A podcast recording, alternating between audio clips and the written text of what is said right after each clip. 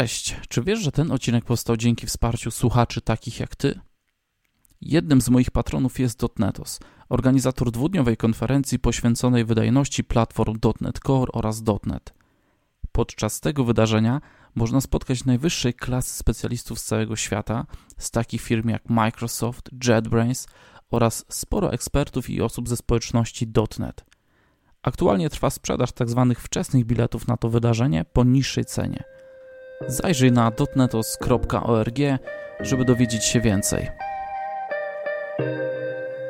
Trafiłam, uważam, na naprawdę fajny zespół i bardzo ułatwiali mi to wejście w IT. Ja najwięcej się nauczyłem w momencie, w którym e, postanowiłem zrobić właśnie aplikację do prowadzenia papierowych RPGów. Oczywiście nigdy jej nie skończyłem, ale tak mi się podobało to, że faktycznie jak tylko wracałem do domu, to siadałem i zaczynałem pracować. Cześć, witam Was już w trzeciej osłonie e, z cyklu Młodzi w IT. E, kolejne spotkanie, takie można powiedzieć e, kończące pierwszą serię. I dzisiaj moimi gośćmi są Ania. Cześć, jestem Ania Rogal, pracuję jako software developer w firmie Arex. Zajmuję się monitorowaniem danych z urządzeń różnych, przedstawianiem ich na stronie internetowej, ale też aplikacjami, które napędzają konwersję tych danych. Mhm. I Adrian. Cześć, jestem Adrian Konkol, pracuję w firmie Aspire Systems i zajmuję się e, technologią .NETu. Okej, okay, czyli może, mogę powiedzieć, że człowiek z mojego środowiska, pierwszy dotnetowiec dzisiaj, Tak. ale web development też jest mi bliski, jestem takim, można powiedzieć, full stackiem, człowiek renesansu, trochę od tego, trochę od tego. Dzisiaj tak trochę trzeba się e, odnajdywać w, w różnych e, dziedzinach. E, słuchajcie, powiedzcie mi, mm, żebyśmy tak trochę osadzili e, naszych słuchaczy, e, a propos waszego doświadczenia. Powiedzcie, ile lat jesteście na rynku, można powiedzieć, IT, ok? I tyle na początek. Już wiemy w jakich firmach, ale jak to, Adrian, u Ciebie wygląda? Ja pracuję od półtora roku. Mhm. Zacząłem wakacyjnym stażem i następnie dalej pracowałem w tej samej firmie. A w informatyce w ogóle istnieje od jakichś trzech lat, kiedy to przyszedłem na studia i wkręciłem się w koło naukowe. Okej, okay, dobra. Ania? E, ja w branży pracuję od trzech lat. E, zaczęłam pracę zaraz po ukończeniu studiów, ale studia nie były informatyczne, więc nawet na studiach nie za bardzo z programowaniem miałam do czynienia. Mhm. E, tak to się potoczyło. Dobra, czyli już wiemy teraz, w jakim wy miejscu jesteście. A powiedzcie mi tak filozoficznie was zapytam, czy w tym obecnym miejscu, w IT, w, tym, w tej waszej, nazwijmy to, karierze, jesteście zadowoleni z, obecnego, z obecnej sytuacji, w której jesteście, zawodowej? Mm, tak, definitywnie. Tak? No, wydaje mi się, że tak. Mi się bardzo podoba programowanie. E, co prawda cały czas brakuje mi, jestem taka chłonna wiedzy, ale tak, jestem zadowolona z mhm. tego, gdzie jestem teraz. To powiem wam, że e, ta chłonność wiedzy to jest na pewno takie coś, co was wszystkich spina, młodych. Każda osoba, która się pojawiła w tej serii, mówiła właśnie o chłonieniu wiedzy, nie? że więcej, więcej i że, że to jest to, co ich e, napędza, nie? Ale z drugiej strony też może trochę przytłaczać, bo tego jest za dużo i też można tak, no nigdy nie dotrzeć do tego miejsca, w którym będzie się wiedziało wszystko, to nie jest możliwe, nie? Za szybki rozwój. Słuchajcie, powiedzcie mi, dlaczego, dlaczego wybraliście programowanie? Dlaczego IT? Jaki, jakie za tym stały powody?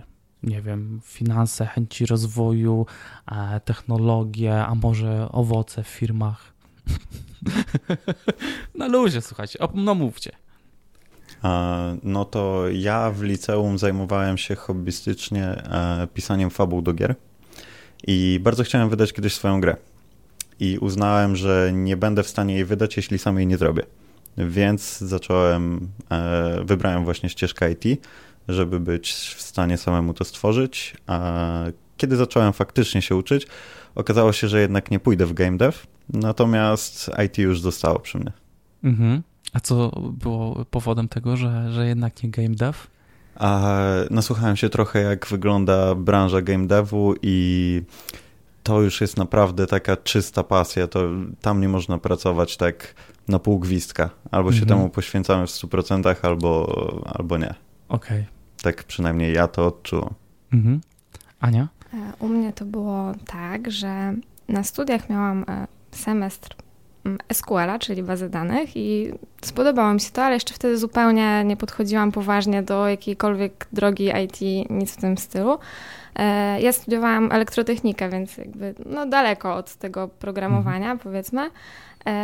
I nagle przed magisterką trzeba było wybrać temat prac, wybrałam programowanie STM, czyli embedded. I jak już zaczęłam robić tą pracę magisterską, to był chyba ten taki etap, że to programowanie jest fajne i że mm, właśnie bardzo fajne w tym jest to ciągłe zdobywanie wiedzy. Jakby to jest coś, czego mi szuka, e, czego mi brakowało, czego ma, myśląc o swoim przyszłym zawodzie, mm, chciałam, żeby to był taki zawód, który mi się będzie ciągle pozwalał rozwijać, e, zdobywać wiedzę. No, no i tak trafiłam do IT. Okej. Okay. E, dwie odmienne historie, można powiedzieć. Ale powiem ci, Adrian, że też już się pojawiały te wątki, że ktoś miał inne wyobrażenie i potem coś go przytłoczyło, ktoś mówił o nauczycielu. E, jeden e, to był chyba mm, Olek. Olek właśnie był bardzo zafascynowany chemią, ale jednak poszedł na IT, potem próbował na jakąś inżynierię, chyba biochemiczną, coś takiego na studiach, mhm. ale mówi, że to totalnie nie było to, czego oczekiwał i jeszcze tam o nauczycielce z chemii, która nie tak go prowadziła, jak on myślał, że to będzie i no właśnie coś w tym jest, że mamy inne jakby takie marzenia, przekonania to, jak będzie to wyglądać, a potem jest zderzenie e, z rzeczywistością. Ale najważniejsze, że jesteście zadowoleni w tym miejscu, w którym jesteście. Ok. A wróćmy trochę do takich e, czasów jeszcze młodszych, za dzieciaka. Czy E, komputery pojawiały się, czy to były gry, e, czy może maszyny do pisania, bo nie wiem właśnie kto, wiecie, jak, jak zaczynał. Czy to było bardziej tak dla rozrywki komputery, czy? E, tak, definitywnie rozrywka. E, gry komputerowe bardzo często. E, natomiast z czasem właśnie zacząłem trochę iść w stronę pisania. E, nie programowania, tylko mhm. pisania faktycznie fabuł. I programować zacząłem tak naprawdę dopiero na studiach. Przed studiami jakoś tak nie potrafiłem się do tego samemu zebrać. Mhm. Jak e, pierwszy raz na studiach spotkałeś się z programowaniem, jakie były Twoje odczucia? E, bardzo szybko trzeba było się wszystkiego nauczyć. Jednakże e, faktycznie zaczęło mi się to podobać bardzo szybko. Pierwszy projekt, który dostaliśmy, to było zrobienie Painta w konsoli. I to było naprawdę ciekawe. E, spędziłem dużo godzin, nawet niekoniecznie, żeby zrobić więcej funkcjonalności, tylko żeby odnaleźć się w tym kodzie w ogóle. I dzięki temu w końcu faktycznie zaczęło mi się to podobać i zacząłem robić projekty swoje w wolnym czasie. Mhm. Ania, a twoje czasy młodości, jak wyglądały i, i komputery, i technologie? E, u mnie było tak, że komputer typowo do grania, ale też nie za dużo, bo ja miałam starszego brata w domu, który nie za bardzo dopuszczał mnie do tego komputera, powiedzmy sobie. Więc nie, jakoś przed y, tak naprawdę studiami to z programowania i te komputery w innym celu niż przeglądanie internetu czy grania nie korzystałam. Dopiero właśnie na studiach też y, właśnie najpierw ten SQL, a później mm, przedmiot chyba, na, tak, to był przedmiot, na którym programowaliśmy, programowaliśmy w C-Sharpie. No i tam mi się już spodobało też e, to programowanie. To mhm. jak ten przedmiot był prowadzony też. A rozumiem, czyli tutaj duży, duży e, jakby wkład nauczyciela, tak? Tak, tak. tak. Okej, okay. ale to u ciebie nie było jakby takie stricte przebranżowienie z jakiejś e, totalnie innej działki, tylko jednak gdzieś to programowanie tak, się tam pojawiało tak, na tych... były takie Elektrotechnika, ale pojawiały się. Mhm. I one wyzwoliły u ciebie, były takim tak. triggerem, jak w bazie danych, tak? Które, y, dzięki którym zaskoczyłaś. No okej. Okay. Czy Oprócz studiów, takiego nauczania akademickiego, um, uczyliście się gdzieś jeszcze z jakichś takich zewnętrznych e, materiałów, nie wiem, sieci społecznościowe, wiecie, grupy na fejsie, YouTube, e, jak pozyskujecie, czy w tamtym czasie pozyskiwaliście e, wiedzę właśnie, żeby rozwinąć się w tym programowaniu?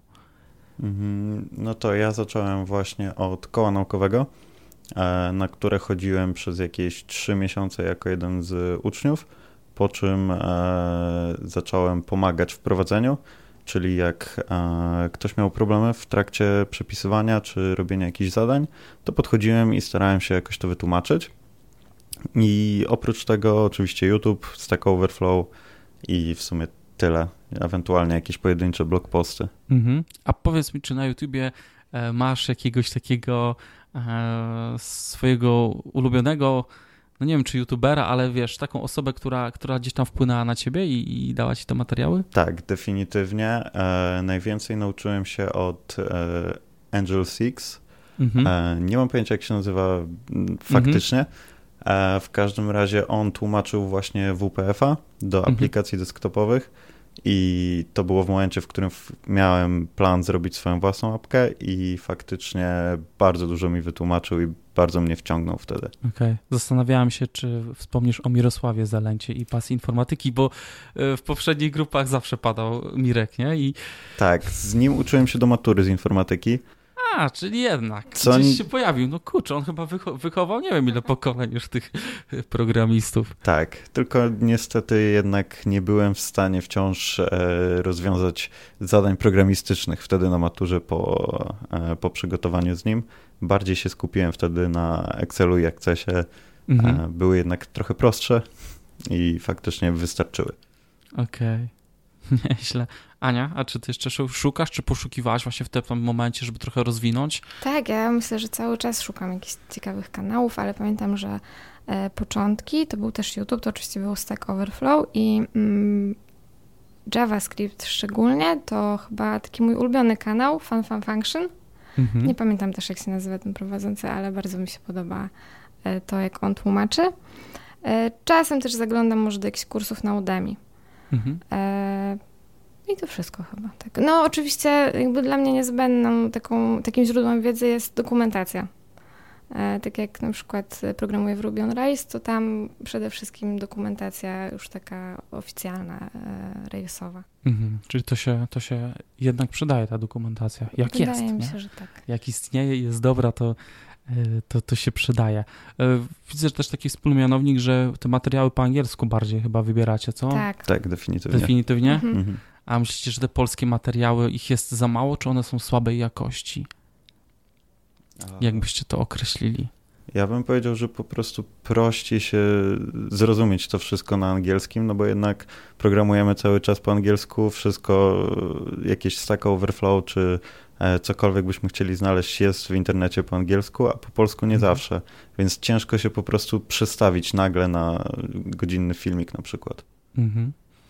Jednak większość e, tej technologii jest e, gdzieś wynajdywana w języku angielskim, czy te języki powstają, jakby z tamtego języka się trochę wywodzą i ja teraz też czytam mm, jedną polską książkę, E, którą gdzieś tam wygrałem w konkursie i jest po polsku przetłumaczona. To jest programowanie funkcyjne w C Sharp i ja nie mogę przez to przejść, nie? Mhm. E, nie dość, że złapałem e, dużo błędów, jest jednak literówek, pojawia się w tłumaczeniu, a po drugie, no niektóre słowa są takie trochę na siłę, mam wrażenie, tłumaczone i jest przekonany, że potem jak gdzieś bym szukał materiałów na ten temat, to w życiu bym tych fraz polskich nie znalazł na żadnych blogach, nie? Mhm. Więc tak, drodzy słuchacze, jeśli chcecie się rozwinąć w programowaniu, to wydaje mi się, że ten angielski to jest tak coś, co musi być nawet jak niewiele rozumiesz, nie komunikujesz się, to czytanie, nie? Mhm. Czytanie i bo potem te rzeczywiście te słowa, czy e, samo operowanie, a jak macie ustawione wasze e, systemy operacyjne i środowiska programistyczne? Po polsku czy po angielsku? Angielski. angielski. Też angielski. No. Ja się dziwię, bo czasem y, jak ktoś wrzuca na przykład jeszcze gdzieś na forach y, wyjątki w języku polskim przetłumaczone. Tak. No po prostu ja, ja widzę tylko po typie wyjątku, okej, okay, to jest to, ale po wiadomości, y, wiesz, przetłumaczonej, no w życiu bym się nie, nie skumał, że to jest ten wyjątek, nie? Dokładnie tak. No. A zresztą też jednak pomagają w nauce angielskiego takie mhm. kanały na YouTubie i to też fajnie zawsze jak się ogląda po angielsku, się szuka, jak, jeśli czegoś nie zrozumie. E, no ale tak podobnie jak, jak wy macie, to jednak wątpię, żebym z jakimś kolegą programistą używała takich sformułowań, jak są polskie tłumaczenia po prostu. Jednak mm. te angielskie jakoś tak wszyscy wiedzą o co chodzi. Tak.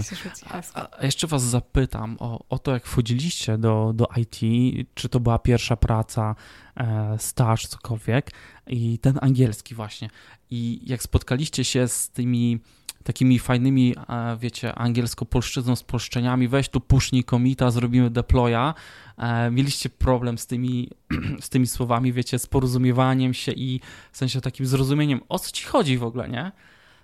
Mm, no nie, dla mnie to było perfekcyjne, bo ja tak w codziennym życiu też e, się wypowiadam, że co chwila wrzucam jakieś angielszczyzny i no dla mnie to bardzo pasowało. Ja mhm. też nie pamiętam takiej sytuacji, raczej tak naturalnie wszystko naturalnie. wychodziło. Tak. Bo wiem, że dla niektórych to nie dość, że pojawiają się w nowym środowisku, wiecie, nowa praca i tu ktoś przy, jeszcze taką mm, właśnie nomenklaturą zaczyna operować, e, właśnie tam tu pusznij, tu zrobimy builda, deploya, coś tam, nie? A na końcu to zmerdżujemy, nie? Mhm. O co ci chodzi, nie? Co my tu zrobimy? Nie, i dla, dla młodych osób to wiem, że może być e, no szczególnie jak trafią do firmy, nie? gdzie już są osoby zżyte i gadają tym swoim e, językiem. E, słuchajcie, a czy dla naszych słuchaczy mielibyście jakieś takie swoje tips and tricks na naukę programowania? Jak e, tam gdzieś były te wasze początki i mieliście właśnie jakieś takie może cięższe, chwile słabsze, albo co wam pomagało, co was napędzało, jak wychodziliście z takich sytuacji, wiecie, że jest takie zakleszczenie, nie możecie przejść jakiegoś tematu? Hmm? Wydaje mi się, że y, trzeba pytać po prostu, y, jeżeli się utknie w jakimś problemie, to ja mam tak, że nie boję się zapytać kogoś bardziej doświadczonego, bo to bardzo często ułatwia, po prostu nie spędza się tyle czasu nad jakimś problemem, nie wymyśla się koła na nowo po prostu. Y, Myślę, że to jest najważniejsze dla mnie. To jest taka e, moja porada, mhm. żeby się nie, nie wstydzić, bo czasem osoby młode się po prostu też wstydzą. Ja to widzę po osobach, które przychodzą do nas do pracy jako młode, że boją się zapytać, nie wiem czemu, mhm. a to naprawdę ułatwia. Nie chodzi o to, żeby ktoś wszystko wytłumaczył, ale jak już naprawdę jest taki problem, no, że nie możemy ruszyć dalej, to pytajmy mhm. po prostu. No, bo też e, no jak ktoś jest młody, zaczyna, no to no nie możemy od niego wymagać, żeby on Dokładnie, wszystko wiedział. Nawet tak. osoby z doświadczeniem, nawet ja po wielu latach po prostu czasem nie wiem pewnych rzeczy, ale to też dlatego, że no jak czegoś nie ruszałem przez trzy miesiące i nagle na chwilę muszę coś sobie tam skonfigurować, no to wolę podejść zapytać niż googlować, tracić godzinę tak. na to, nie? A ktoś mi powie, ty dobra, weź tu zapomniałeś o tym przełączniku czy coś tam, nie? E, zrobić. Adriana, ty masz jakieś tips and tricks na naukę, takie swoje? No to jak dla mnie to zignorować zupełnie e, to, czego chcemy się nauczyć, tylko bardziej skupić się na wyborze ciekawego tematu. Ja najwięcej się nauczyłem w momencie, w którym e, postanowiłem zrobić właśnie aplikację do prowadzenia papierowych RPGów. Oczywiście nigdy jej nie skończyłem, ale tak mi się podobało to, że faktycznie jak tylko wracałem do domu, to siadałem i zaczynałem pracować. I wtedy pisałem to przez jakieś trzy miesiące i wydaje mi się, że to był największy taki skok umiejętności u mnie. Mhm. Nauka taka przez projekt, rzeczywiste wymyślanie sobie jakiegoś e, problemu, jakiegoś celu, który tak. chcemy. I żeby ten cel był ciekawy, że nawet jeżeli mhm. technologia nam się nie spodoba, to dla samego celu będziemy chcieli to robić. Mhm. A czy on, e, jak myślicie, czy on e, musi być bardzo taki odległy? No, no nie, no wiadomo, że nie wymyślę sobie, że zbuduję teraz rakietę, nie? którą polecę w kosmos, bo to są nierealne cele, tak? E, ale takie właśnie bardziej odległe, czy takie bliższe, że o, dzisiaj się nauczę, nie wiem, kilku poleceń w gicie, czy... To już chyba zależy od e, osoby, to raz i dwa e, od tego, co, czego chcemy się nauczyć. Czy mamy konkretnie właśnie nauczyć mhm. się kilku poleceń w gicie, czy nauczyć się technologii. Mhm. Jeżeli chcemy nauczyć się technologii, no to fajnie jest wymyślić jednak coś większego niż e, mały skrypcik czy coś takiego. Mhm. Wy macie też taką, szuf... każdy z was ma taką szufladę z niedokończonymi projektami? O, Oj, tak. tak. tak. A powiedzcie coś, jak, co, co, co tam wymyśleliście i do jakich etapów dochodziliście, kiedy to porzucaliście? Mm, no to ta aplikacja do prowadzenia RPGów, zrobiłem jakoś cztery ekrany na 40, które wymyśliłem i e, one tylko wyglądały, działały tak połowicznie powiedzmy. E, I to był moment, w którym musiałem odrzucić projekt, bo znowu zaczęły się studia i nie było już tyle czasu. No, to moment jest właśnie taki, że jak tylko kończy się czas, no to no niestety mhm. trzeba porzucić właśnie te przyziemne, przyjemne projekty. Mhm. Ania, ty masz jakiś taki projekt? Oj, tych projektów jest parę, ale tak e, wydaje mi się, że taki jeden projekt, który cały czas żałuję, że nie dokończyłam, to jest projekt e, dla moich kolegów, to taki miał im pomóc e, w ich obliczeniach, które oni wykonują właśnie tam z pracy, to był taki hobbystycznie robiony projekt. Zaczynałam go chyba trzy razy, trzy razy tworzyłam to repo od nowa i za każdym razem po prostu coś wypada, przychodzi jakiś inny temat, albo nagle sobie myślę, że jednak chcę się nauczyć czegoś innego i mhm. zaczynam inny projekt, y, jakiś mniejszy na przykład i no jest takich zajawek różnych, mhm. niedokończonych mhm. troszeczkę. A, to skasujemy, teraz zrobię to lepiej, bo wtedy też było dobrze, ale teraz tak. już w sumie i od nowa, nie? I od nowa zamiast w sumie tamto może troszkę u, ulepszać, tak. nie? I nie popadać w takie, że to musi być e, super. Ja aktualnie zacząłem się bawić trochę no nie powiem, że to jest jakiś game dev, ale wymyśliłem, żeby poznać trochę technologie frontendowe poprzez zrobienie właśnie gry przeglądarkowej. I rzeczywiście, jak tak siedziałem, siedzę kupę lat w backendzie, to jest bardzo fajna przygoda, a z drugiej strony też e, trochę pokazująca e, mi, jak ten frontendowy świat jest rozbudowany, rozdmuchany i naprawdę ciężki w, w mhm. okiełznaniu, szczególnie no myślę, takim młodym osobom, które wchodzą, nie dość, że mają się nauczyć języka programowania, do tego muszą ogarnąć jeszcze jakieś frameworki, do tego no może nie muszą wiedzieć, jak zbootstrapować ten projekt, ale no dobra, tu się jakiś jar, tu jakiś webpack, coś jest, w sumie to nie wiem, jak to działa, ale wiem, że mam wykonać jakieś polecenie, nie? Okej, okay. po prostu jest tego e, masa, masa ilości rozwiązań? To trochę e, mnie przytłoczyło, jakoś tam sobie poradziłem, ale też doszedłem do takiego punktu, że coś już tam działa i teraz, żeby już dalej iść, to trzeba będzie trochę więcej czasu spędzać tak. więcej, nie? Osiągnąłem to takie swoje mini MVP, które hmm. chciałem. Widzę, że to może ma szansę zadziałać, ale też yy, osiągnąłem to, co chciałem. Trochę się poduczyłem, nie? Trochę tam coś liznąłem, nie? Wiadomo, że to nie będzie projekt komercyjny, więc też nie będę cisnął może na siłę. Więc może go tak powoli do szuflady, a może nie. Zobaczymy. Nie pytałem Was chyba o to, e, w jakich technologiach na co dzień pracujecie, bo wiem w jakich firmach pracujecie. Ania, powiedz e, w ogóle w jakich językach programujesz, na jakich platformach, czego używasz na co dzień, jakich narzędzi? Na co dzień używam Ruby on Rails jako frameworka do Rubiego i no, JavaScript, ale czysty taki JavaScript, żaden React, żaden Angular. E, Dockery, bo uruchamiamy tę aplikację w Dockerach, ale też .NET, Mm, nasze backendowe aplikacje, które służą nam do mm, komunikacji, przerzucania danych czy konwersji są w C-Sharpie, więc tam taka wiedza podstawowa e, też się przydaje. No i e, bazy danych Postgres mm, to jest taka codzienność też, jakby znajomość tych relacyjnych baz i zapytań. Mhm. E, wspomniałeś coś chyba o analizie tak, danych, czy tak, taki ten? Tam... Te, my te dane jako firma zbieramy, e, konwertujemy je, monitorujemy i przedstawiamy, wizualizujemy, o może tak, mhm. więc... Okej. Okay. A możesz powiedzieć, e, z czego te dane przychodzą? Z jakich urządzeń? Przychodzą z urządzeń, które są rozsiane na terenie całej Polski. To są urządzenia z branży kolejowej. Mhm. Po prostu zbieramy dane z ich działania. Okej. Okay. Mhm. Dobra, czyli w sumie taki cały proces, nie? Od i przyjścia tak. danych do agregacji, przefiltrowania i wyplucia czegoś sensownego, Dokładnie nie? tak. I sporo usług pod spodem i każda tam mieli swoje rzeczy. Czyli taki full stack można powiedzieć. No, można powiedzieć, że tak. I, i, i .NET i, i frontend. Adrian, a ty? No to ja jestem głównie w .NETcie. E, dodatkowo na Azure mamy e, wszystkie serwisy, bazy danych, e, kolejki. Mm, na Azure DevOpsach mamy kolej pipeliny, nie wiem mhm. na polski jak to, na, na których też musimy operować.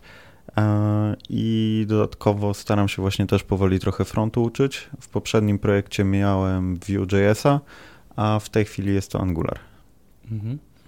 Um, Ania, ty zaczęłaś od C-Sharpa, nie? I, I potem się uczyłaś frontu? Tak. Coś, coś takiego. E, ciekaw jestem, czy macie jakieś takie zdanie, czy backendowcowi szybciej, lepiej wskoczyć w ten świat frontendowy, czy frontendowcowi przeskoczyć tak e, do backendu. Zastanawiam się właśnie, czy można jakoś tak to e, pogodzić, bo był tu wcześniej, były osoby, które właśnie siedziały w frontendzie i chcą być takimi full stackami, więc na, na początku w ogóle też wiedziały, że muszą jakieś na przykład żądanie wysłać do backendu, żeby dostać jakieś dane, ale totalnie nie wiedzą, co tam się dzieje. One tylko wiedzą, że mają na ten adres coś tam wywołać i dostają nagle dane, nie? I zastanawiam się, czy, czy jest tu jakaś taka droga w którąś stronę łatwiejsza, bo jednak dzisiaj osoby chyba częściej przez frontend e, wchodzą, nie? Do IT, bo jednak szybciej się te rezultaty widzi na stronie w Tak. postaci jakichś takich nie, rzeczy, a backend, no dobra, naklepałem API, ale, ale nie widać, ale mam je tam pod spodem, nie? Dobrze. Mm, Poszukiwania pierwszej pracy. Czy pamiętacie, e, jak e, szukaliście swojej pierwszej pracy? Nie wiem, ile lat temu to było. Podejrzewam, że Ania, u ciebie to pewnie trochę e, odleglejsze czasy niż u Adriana, bo Adrian jest jeszcze e, dopiero co uczelnia, mówię, że półtorej roku, Tak. tak? To ty na pewno to pamiętasz, Ani damy trochę czasu do namysłu, to ty odpowiedz. E, No to mi na początku bardzo zależało, żeby znaleźć cokolwiek, więc szukałem nie tylko w technologii mojej, czyli w dotnecie, ale też we wszystkich innych. A to było tyle dobre, że nauczyłem się przychodzić faktycznie na rozmowy o pracę i wiedziałem, jakich pytań się spodziewać, w jaki sposób będzie rozmowa wyglądała. Mm, Natomiast jak zacząłem chodzić na rozmowy w mojej technologii, no to e, też szybko się dowiedziałem, czego mi jeszcze brakuje, bo zauważałem ten pattern, że wszyscy pytają dokładnie o te same rzeczy Mhm. i po prostu trzeba było je sobie jeszcze powtórzyć albo nauczyć się po raz pierwszy i wtedy, wtedy trafiłem właśnie na firmę Aspire. Wówczas to była firma Gojello. Mhm. Tak, teraz y, zmienił się tam ktoś, nie? Właściciel, no jest Aspire po prostu. Zgadza się. U mnie było tak, e, że mm, pod koniec studiów rozsyłałam CV, ale nie byłam wtedy na żadnej chyba rozmowie. W sumie dzisiaj to się nie dziwię, bo niewiele miałam do zaoferowania, ale e, u mnie trafiło się tak, że pracuję w firmie, która przede wszystkim stawia na ludzi, którzy po prostu chcą się rozwijać i gdzieś tam na tych studiach e, byli dobrymi studentami, mieli dobre wyniki. Więc ta rozmowa o pracy i to staranie się o pracę, mm, trochę tak jak u Adriana było, że chciałam po prostu programować, więc y, tak mi się trafiło, że akurat tak programuję, bo tak zaczęłam w tej pracy, chociaż bardzo mi się to podoba. E, ja nie miałam takiej rozmowy, gdzie pytali mnie o technologię, Mhm. mm, więc nie przeszłam tych takich y, etapów rekrutacji typowo na programistę. I też nie szukałam tej pracy jakoś y, dłu- długo, tak powiedzmy, że Okej. skończyłam studia i zaraz Mhm. dostałam z tej firmy ofertę. Okej, ale to też taki odmienny przypadek, nie? Bo ja jak chyba szedłem do swojej pracy, to chyba miałem podobnie jak ty, że to pytali ogólnie, okej, dobra, w sumie to tam coś umiesz programowanie. Nawet nie miałem żadnego testu takiego, wiecie, whiteboard na tablicy. Po prostu rozmawiali z tobą, czy patrzyli, no dobra, skończył tam coś, wiecie, nie? A dobra, tam coś zrobiłeś. To sprawdzimy cię w pierwszym tygodniu. To w sumie od razu tak trochę widać, czy ta osoba, jak będzie te pierwsze problemy przechodzi, jak to rozwiąże, nie? Ale dzisiaj, e, dzisiaj to jest e, chyba bardziej tak jak ty, Adrian, mówisz, nie? Że jednak te etapy, szczególnie w software house'ach tych dużych, nie? Zgadza się. E, Są etapy, ale też dużo się można nauczyć takich e, chodzeń i zwalidować, nie? Tak, swoją, definitywnie. swoją e, wiedzę. Aczkolwiek jak cię będą pytać o takie rzeczy, które potem i tak nie użyjesz w pracy, bo czasem tak jest, że to są wymyślone, po prostu fikcyjne przykłady, nie wiem, które co mają sprawdzić. Tak też się zdarza. E, Wydaje mi się, że często one mają sprawdzić po prostu, jak sobie poradzimy z, w sytuacji, w której czegoś faktycznie nie wiemy. Czy będziemy e, próbowali coś samemu wykombinować, czy e, od razu się poddamy. Bardzo często właśnie padają tego typu pytania. Mhm. Um, jak y, wysłałeś te CV i na przykład nie było odpowiedzi, albo z rozmowy właśnie y, była negatywna odpowiedź, jak sobie radziłeś w takich momentach? A szczerze mówiąc, nie byłem zaskoczony, bo szukałem pracy po półtora roku e, studiów, czyli miałem jeszcze przed sobą dwa lata na studiach. więc pracowałem tylko na część etatu przez cały czas. Mm, I no jakby to było po półtora roku od kiedy zacząłem w ogóle się uczyć programować, więc no też miałem jeszcze dosyć dużo braków. E, no, natomiast e, jak już w końcu się udało, no to byłem bardzo zadowolony, bo to, no to była taka firma, w którą faktycznie chciałbym celować, e, mogąc wybierać pomiędzy wszystkimi. Mhm. A powiedz, dlaczego tak szybko zdecydowałeś się na, na szukanie pracy? Półtorej roku to jest czy, czy, jeśli to były prywatne sprawy, nie musisz opowiadać, albo wiem, że są różne powody, nie? Ale czy, nie wiem, czułeś jakąś presję ze strony e, rynku, innych osób na uczelni, bo też już zaczynały, czy... Mm, szczerze mówiąc, mnie zawsze ciągnęło po prostu do pracy.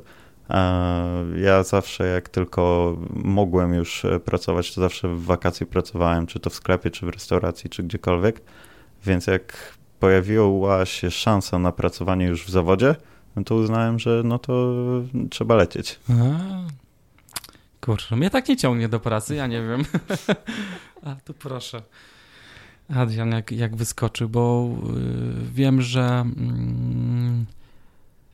y, jest może tak, nie wiem, czy to jest duża presja, ale jednak e, no, szybko podejmują dzisiaj osoby na studiach pracę. Mhm. No też, no nie oszukujmy się, widząc jakieś tam fajne e, zarobki, no to dla nich też, ok, junior tyle, tyle, no kurczę, to już pójdę, bo będę miał tam, nie wiem, na buty, na coś, ale jeszcze się napracujesz całe życie, ej. Spokojnie, chyba, że AI wy, wy ten e, nas tam gdzieś podmieni w niektórych e, e, sytuacjach. Mm, Ania, a czy było coś takiego, jak zaczynałaś a, e, pierwszą pracę w, w swoją w IT i tak dalej, coś, co cię zaskoczyło, co na przykład miałaś inne wyobrażenie, o tym, że myślałaś, że to będzie tak, tak i tak, a w sumie to no, wyszło, wiesz, całkiem inaczej. Tak z dzisiejszej perspektywy wydaje mi się, że nie. E, znaczy, ja nie miałam może oczekiwań specjalnych, jak przychodziłam do tej pracy, że, że jakoś będzie, po prostu trafiłam, uważam, na naprawdę fajny zespół i bardzo ułatwiali mi to wejście w IT. Chociaż pamiętam, i to była rzecz, która mnie skoczyła, że jak przyszłam do pracy, to odchodził kolega, który tam pracował. E, przyszłam na jego miejsce i on powiedział, że w kodzie nie ma komentarzy, bo jak ktoś potrafi dobrze programować, jest dobrym programistą, to będzie wiedział o co chodzi. I wydaje mi się, że dzisiaj jestem o tyle mądrzejsza, że wiem, że dobry programista po prostu potrafi pisać komentarze do swojego kodu i no to było chyba takie zaskoczenie dla mnie, mhm. że naprawdę to ja nie wiem o co chodzi, może ja się nie nadaję, coś Aha. takiego, nie rozumiem tego kodu, ale nie, to chyba tak nie było do końca. Okay. Ale też to, co mnie zaskakuje, to trochę mnie zaskakuje chyba e, podejście kobiet do pracy w tej branży na tej zasadzie, że dużo jest jakichś takich pogadanek o tym, że kobiety są bardzo wyczulone chyba na to, że jak mężczyźni traktują je w świecie IT. A mi się wydaje, że trafiłam tak super, że nigdy nie odczułam, e, żebym była gorsza, bo jestem kobietą, albo co ja tu robię, mhm. jak ja nie nadaję się na programistkę, czy coś takiego. Nie, więc to było miłe zaskoczenie takie dla mnie, że to wcale nie jest tak strasznie. To bardzo fajna y, sytuacja, że taka y, cię spotkała i myślę, taka pokrzepiająca, bo rzeczywiście jest tam taki. Ja pracuję osobiście z dwoma kobietami i no po prostu pracujemy. Jest, jest ok, jesteśmy zespołem, jest, jest, jest dobrze. Nie widzę, że żadnych jakichś tam, wiecie, e, różnic czy coś. I teraz jest dużo tych projektów takich aktywizujących właśnie e, kobiety. Zobaczymy, jak to się e, potoczy. A czy na uczelniach, jak byliście, jak to aktualnie wygląda? W sensie, jaki jest y, stosunek kobiet do mężczyzn na tych kierunkach ścisłych? Bo ja pamiętam, że za moich czasów to u mnie w grupie była chyba jedna dziewczyna na 25 osób, chyba jakoś tak, nie? To jak ja kończyłam studia, to były trzy dziewczyny. A kiedy to było? Trzy lata temu. Trzy lata trzy temu. Lata temu. Także chyba dalej jest tak, o, hmm. nie jest tych e, dziewczyn. Przynajmniej no, na hmm. tym moim kierunku. Nie wiem jak na, mm, na informatyce wygląda tak samo. E, zaczynało 250 osób, z czego 20-30 to były dziewczyny. Okej. Okay. To, to niedużo. E, myślę, że te projekty takie, które powstają i też e, bootcampy, one chyba trochę jednak inne trochę mają podejście. inaczej jest to zorganizowane już od podstaw, a uczelnia to jest jeszcze takie, można powiedzieć, w których momentach, miejscach takie bardzo konserwatyczne, wiecie, podejście, no żeby nie powiedzieć słowa, że jakiś tam beton, ale, no ale jest jak jest, nie? I, i może właśnie przez te projekty, bootcampy, kursy yy, fajniej wejść. Nie wiem, no temat niełatwy. Yy, widać, że tutaj na uczelniach no, się niewiele kurczę zmienia. Jakoś tak myślałem, że, że przecież to ja 2005 2002 ja wychodziłem z liceum, 2005 pierwsza praca, a spotykamy się, można powiedzieć, 15 lat później i tak jak tutaj w poprzednich rozmowach rozmawiałem, to no nie wiem, nie wiem, może to, może to w Trójmieście tylko tak jest. Może potrzeba, wiecie, muszę tak zjechać jeszcze Warszawa, Wrocław, tak. inne regiony i popatrzeć, e, jak tam wygląda to, to IT e, na uczelniach. Mm, co sądzicie o umiejętnościach miękkich? Bo twarde to wiemy, że one są przydatne, bo bez tego to nie wiem, czy ktoś by zrobił karierę. A pewnie jakby miał bardzo dobrze miękkie, tak rozwinięte, by się tam wkręcił od razu w jakieś stanowisko, ale czy te umiejętności miękkie są przydatne e, e, w IT, szczególnie może nawet na początku, kiedy tych twardych jest mało, powiedzmy, nie? Mhm. No to ja bym powiedział, że bardzo są potrzebne. E, ja też bardzo starałem się je rozwijać, właśnie prowadząc zajęcia na kole naukowym, i e, jak zacząłem już pracować w firmie, to dalej kontynuowałem rozwijanie ich. E, wychodziłem tam na jakieś prelekcje prowadzić, e, ostatnio na konferencji Future Trójce też. I takie coś bardzo dużo daje, bo jeżeli jesteśmy w stanie wytłumaczyć faktycznie jakieś zagadnienie ludziom, którzy w ogóle tego nie znają, to później w projekcie, jeżeli mamy problem, też dużo prościej możemy powiedzieć, z czym mamy problem. Wytłumaczyć dokładnie, jakie jest flow, E, czy zapytać o poradę. Hmm. A czy miałeś takie mm, jakieś przeświadczenie, że w sumie to mam mało wiedzy, nie będę gdzieś wychodził, nie wiem, w kole, bo z czym ja mam w ogóle iść do ludzi, skoro ja dopiero co zaczynam uczyć się i już mam kogoś uczyć, bo wiem, że te, jednak tak jeszcze pokutuje to nawet u bardziej doświadczonych osób, że ja nie będę wychodził, nie będę się dzielił wiedzą, nie będę występował na warsztatach, na meetupach. Nie tyle, że się boję, tylko po prostu bo ja, bo ja mam ciągle za mało wiedzy. Tak, definitywnie to na początku towarzyszyło, aczkolwiek e, na kole mieliśmy właśnie zasadę, że pierwszy wykład, który będziemy prowadzić, musi być o czymś, o czym nigdy wcześniej nie słyszeliśmy. Innymi słowy, dopiero przygotowujemy się na ten wykład e, w ten oto sposób, E, informujemy oczywiście studentów, że tak to będzie wyglądało, że to jest, nie mamy wiedzy takiej jakoś bardzo zaawansowanej, tylko że dopiero się tego nauczyliśmy powiedzmy tydzień temu.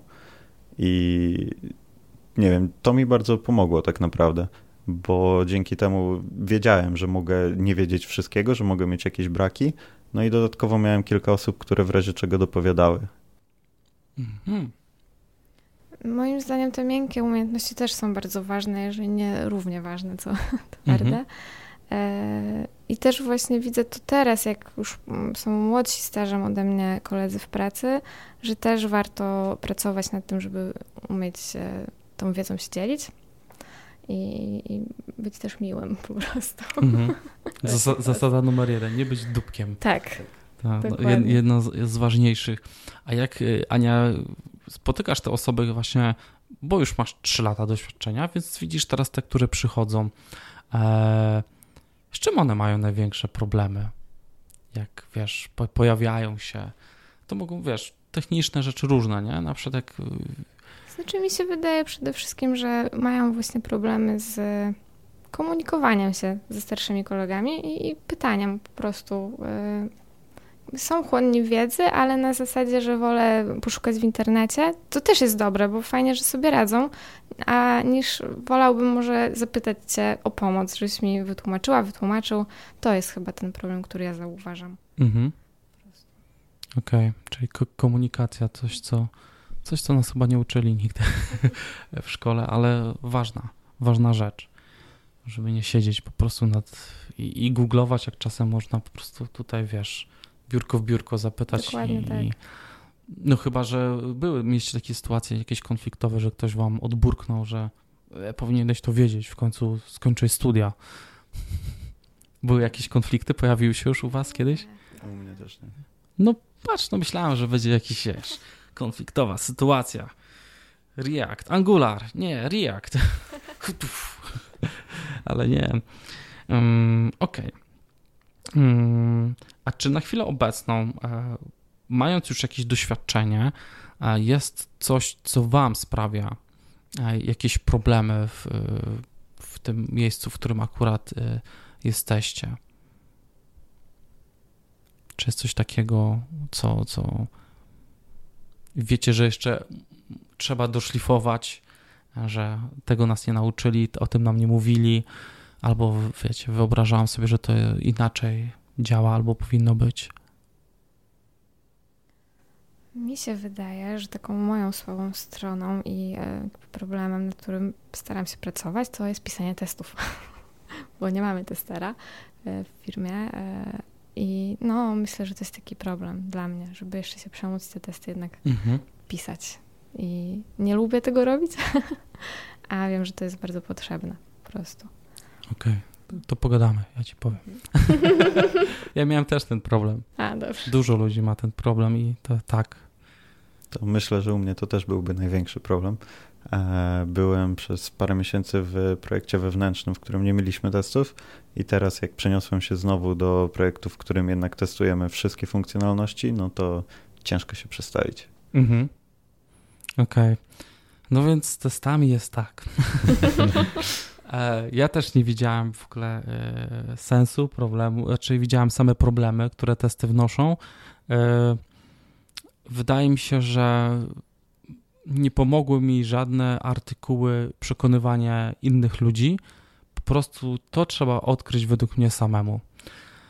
I po, po pierwsze, sytuacja taka, kiedy ja chciałem testy, bo nie chciałem jak małpa w kółko odpalać tych samych funkcjonalności manualnie, czyli zautomatyzować, bo y, widzisz, że wkrada się taka rutyna w twoją pracę, bo ty zmieniłeś może kilka linii kodów, a odpalenie całej machiny, żeby dotrzeć do tych kilku linii kodu, żeby to przetestować, wiesz, zabiera ci więcej niż ty to zmieniałeś.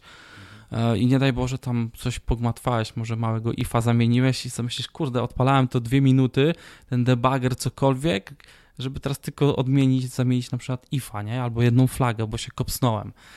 Więc e, e, u mnie to było właśnie chęć zautomatyzowania i odzyskania czasu na inne rzeczy. No i jednak chyba największą wartością to było, kiedy test wprost wskazał mi błąd w moim kodzie. Kiedy ja to pisałem i ja byłem święcie przekonany, że ja rozumiem, co ja piszę, ale czasem piszesz, wiesz, tak z automatu i nagle się okazało, że ten test jednak mówi prawdę, że ty masz tam błąd. Jeszcze wiesz, tak mówisz, no ale gdzie? No przecież może test źle napisałem, nie? Bo też można, że to jest kod, nie? E, więc e, tak, i to przejście z tego stanu red-green albo z green na red, nie? Zależy w którą stronę to były takie u mnie punkty zapalne, ale to mówię, każdy musi dojść do tego e, chyba sam. Bo takie wymuszanie, e, takie przekonywanie do tej idei, to nie wiem, czy, czy to się sprawdza. Wtedy każdy to od razu odbija. Nie, po co ci to? E, trzeba się.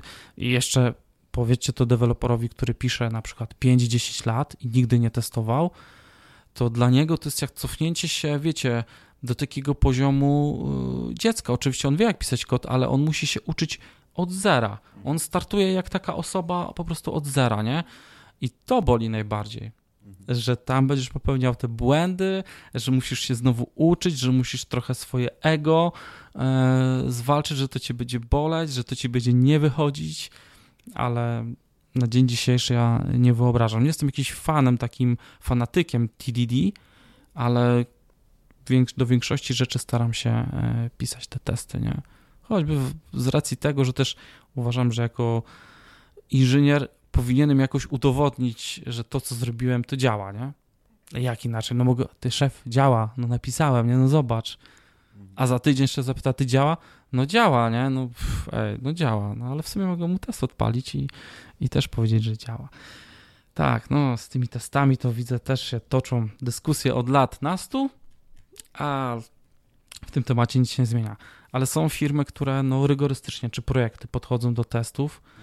No w embedded to, to, to tam już w ogóle macie pewnie, bo tam i wchodzi ISO i inne różne obostrzenia. Ale te twoje projekty, które ty piszesz, też jakby podlegają trochę pod takie, czy nie? Czyli tam, gdzie jest jakaś analiza i nie ma tego to wpływu takiego krytycznego na ludzkie życie, czy, czy jakieś takie zagrożenie, to, to, to, to nie musisz się tak trzymać. No tak, także testujemy. Testujemy. Na produkcji. Mm. I pytanie, które pojawiało się też w poprzednich odcinkach, to jest pytanie od y, mojego kolegi Michała. E, I w sumie też ode mnie. E, jak wchodziliście do IT, jak się uczyliście, czego wam brakowało? Jaki może być, jakiej wiedzy, może mentora, może wsparcia? E, czy było coś, co siedliście, kurde, no przydałoby się teraz, wiesz, taka osoba, albo przydałoby się taka wiedza, no. Czy były takie rzeczy? Wszędzie jest pełno tutoriali, jak coś zrobić, natomiast nie ma nigdzie praktycznie opisane, czego powinniśmy się nauczyć, żeby mieć faktycznie takie całe flow pokryte. Czyli na przykład na początku ja w ogóle nie uczyłem się Entity Frameworka mm, do operowania na bazie danych, bo nie pomyślałem o tym. Jakby nie wpadłem na to, że w ogóle może być coś takiego.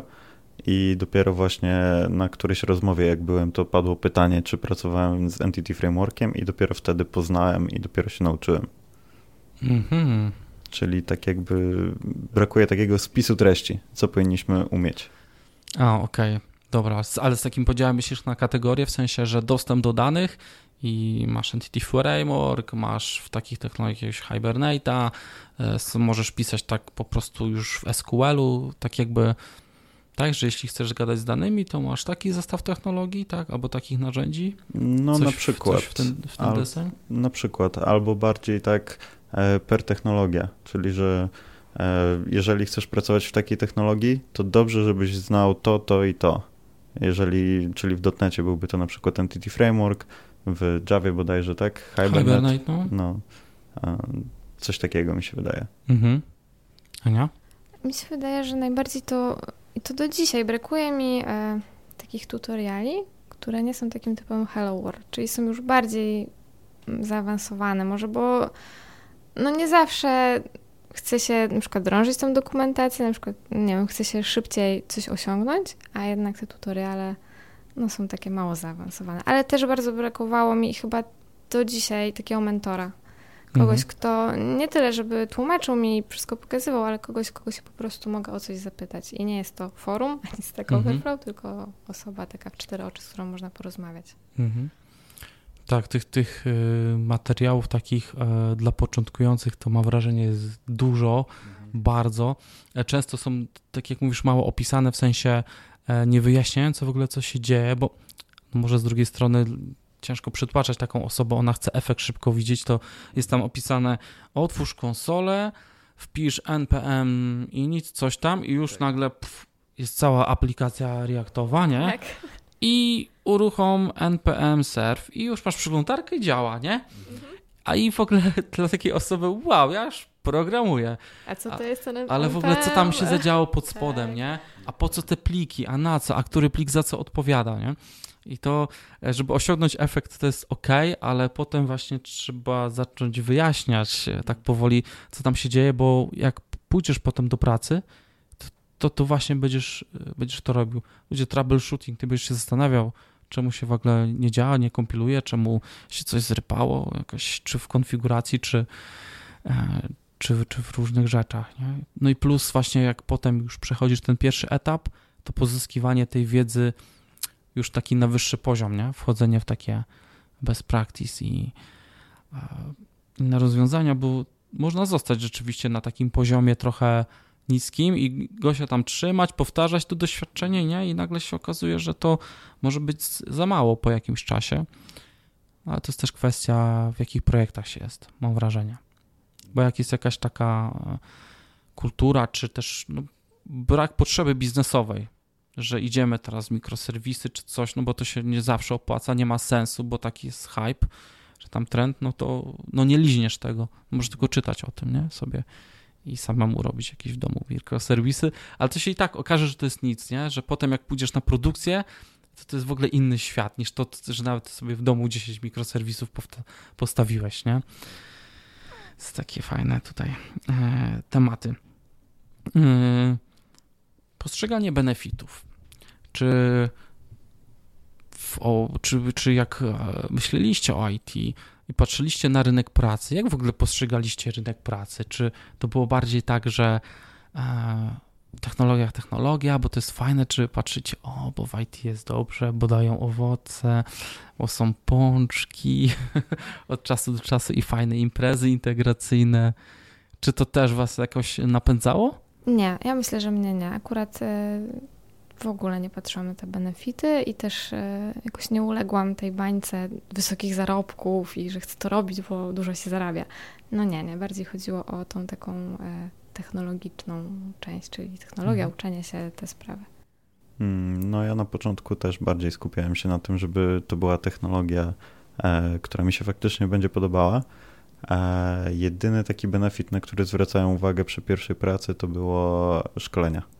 Żeby faktycznie odbywały się regularnie jakieś szkolenia w firmie, e, bo no jednak bardzo dobry sposób mhm. na nauczenie się czegoś nowego. Tak, szkolenia, konferencje to, to, to, to jest e, w ogóle to jest coś, mam wrażenie też takiego trochę niespotykanego w innych branżach, bo moja żona jest fizjoterapeutą to tam w ogóle nie ma prawie takich, wiecie, mhm. meetupów darmowych czy coś, nie? Tam w ogóle wiedza jest bardzo cenna u, u lekarzy w medycynie. Za wszystko bulisz, nie? Tak. Teraz może się troszkę to zmieniło, bo mamy też platformy typu jakieś tam właśnie meetupy na Facebooku. Ludzie trochę w celach biznesowych robią tańsze wydarzenia, żeby przyciągnąć mhm. potem e, klientów na, e, na większe, ale na początku to było też takie mm, rzecz, która zaskakuje os osoby z innych branży, że E, ja idę na meetup, że ktoś w ogóle występuje i daje darmową wiedzę, że, i że w ogóle tyle informacji, e-booków e, mamy dostępnych za darmo. No po prostu jest masa tego, nie? Masa.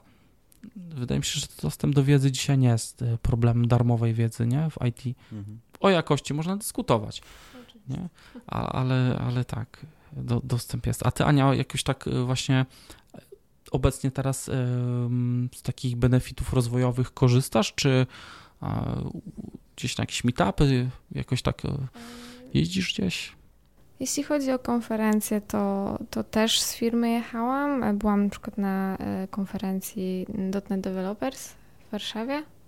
E, tak, byłam z firmy. E, mamy też szkolenia, jeżeli też jesteśmy zainteresowani jakimś szkoleniem, to nie ma problemu z tym, żeby firma nas wysłała i myślę, że gdybym szukała nowej pracy, to to jest ta rzecz, na którą też zwracałabym uwagę. Nie tam owoce jakieś mhm. Czy, czy coś w tym stylu, ale rzeczywiście ta możliwość rozwoju gdzieś e, mhm. szkolenia czy finansowania jakichś takich naszych zachcianek, że tak powiem. Intelektualnych. Intelektualnych. Tak. intelektualnych. Tak. Okej. Okay. E, słuchajcie, e, zbliżamy się do końca e, naszego spotkania. Chciałbym mm, Was zapytać o takie Wasze plany rozwojowe, plany na przyszłość.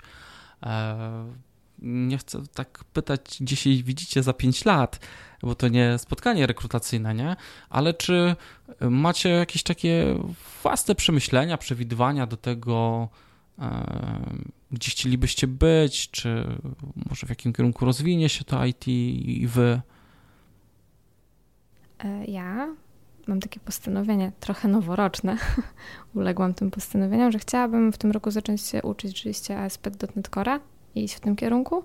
I też moim takim marzeniem i czymś, nad czym chciałabym popracować, to jest też może być jakimś kiedyś prelegentem gdzieś, czy nauczanie po prostu ludzi, może jakieś kursy, szkolenia, coś takiego. Mhm. Więc myślę, że to jest to, co chciałbym osiągnąć gdzieś w przeciągu kilku tych najbliższych lat. Okej. Okay. Mm, no co dla mnie e, takim długoterminowym celem jest właśnie też zostanie prelegentem e, i za parę lat może team liderem. Natomiast tak bardziej w tej chwili, no to rozwijać się w kierunku full stacka właśnie. Uczę się powoli Angulara, zacząłem też trochę Vue ruszać i mam nadzieję, że tak w ciągu roku uda mi się faktycznie zatrudnić jako full stack. Mhm. I, a jakbyście mieli tak przekazać jakąś taką poradę, wiecie, spotykacie teraz kogoś tak, e, wiecie, na ulicy, nie? Jest taki, idzie Grzesiu i mówi, a nie wiem właśnie jak zacząć w tym IT z tym programowaniem, coś tam słyszałem i takie fajne. Jakie byście tak powiedzieli kilka, e, jakąś taką poradę, kilka e, jakichś takich do, dobrych słów? Co byście takiego sobie powiedzieli? Mm, wymyślić projekt, zacząć nad nim pracować i chodzić na jak najwięcej meetupów, bo jednak e, poznaje się w ten sposób ludzi. E, I ja właśnie też miałem sytuację, że na tej takiej ostatecznej, decydującej rozmowie, czy się dostanę, e, byłem z ludźmi, których już znałem właśnie dzięki meetupom. Także to było tak, przyszedłem, cześć, co tam u was? I zupełnie inaczej wtedy się do tego podchodzi. Ja myślę, że zdecydowanie tak samo zacząć robić jakiś projekt, drążyć tą dokumentację i też zacząć chodzić na spotkania, bo ten networking, poznawanie ludzi to jest super sprawa, naprawdę. Mhm. Wiecie, czemu tak powiedziałam o tym przypadkowym spotkaniu na ulicy? Bo miałem po prostu taką sytuację i nie wiedziałem, że to tak się potoczy, bo spotkał mnie kolega i on zapytał mnie, y, co ja robię, a chodziliśmy razem do podstawówki 8 lat, nie? Nie mhm. widzieliśmy się, potem spotkaliśmy się na osiedlu u moich rodziców ja mówię, że jestem programistą, robię takie i takie rzeczy. No tak wiecie, ogólnie. E, nie powiem, że z jakąś wielką pasją mu to opowiadałem. Wiesz, stary, po prostu takie cuda robimy, ale mówiłem tak z przekonaniem, wiecie, nie? I wyobraźcie sobie, że spotkaliśmy się chyba, nie wiem, czy po roku, czy po dłuższym okresie czasu, i on mi mówi, że ta rozmowa, taka głupia rozmowa go popchnęła do tego, żeby poczytać i on został jakimś, nie programistą, ale wszedł w, w jakąś firmę IT jako konsultant, taki trochę może wdrożeniowiec, czyli blisko IT, nie? Mhm. Zobaczcie, po prostu taka, takie spotkanie przypadkowe na ulicy, nie? Może kogoś e, zarazić. Więc dlatego właśnie też się zdecydowałem na tą taką serię, żeby tak trochę pokazać tym młodym, którzy wiem, że tam czasem siedzą e, w szkołach, w liceach i totalnie nie wiedzą, co ze sobą zrobić, nie? Oni szukają jakiegoś takiego swojego sposobu e, na życie, czym się tutaj zająć, więc nie wiem, no słuchajcie, chodźcie do, chodźcie do IT. Jest fajnie. Myślę, że po tych e, trzech odcinkach, bo dzisiaj to już trzeci odcinek, jakiś taki obraz przekazaliśmy, jak to wygląda. Także dziękuję Wam za to, że się zgodziliście na to spotkanie, na tą rozmowę. E, moimi gośćmi w tym ostatnim odcinku tej, tej nazwijmy to pierwszej serii Młodzi e, w IT była Ania. Dziękuję jeszcze za zaproszenie. I Adrian. Dzięki wielkie. Cześć, do usłyszenia.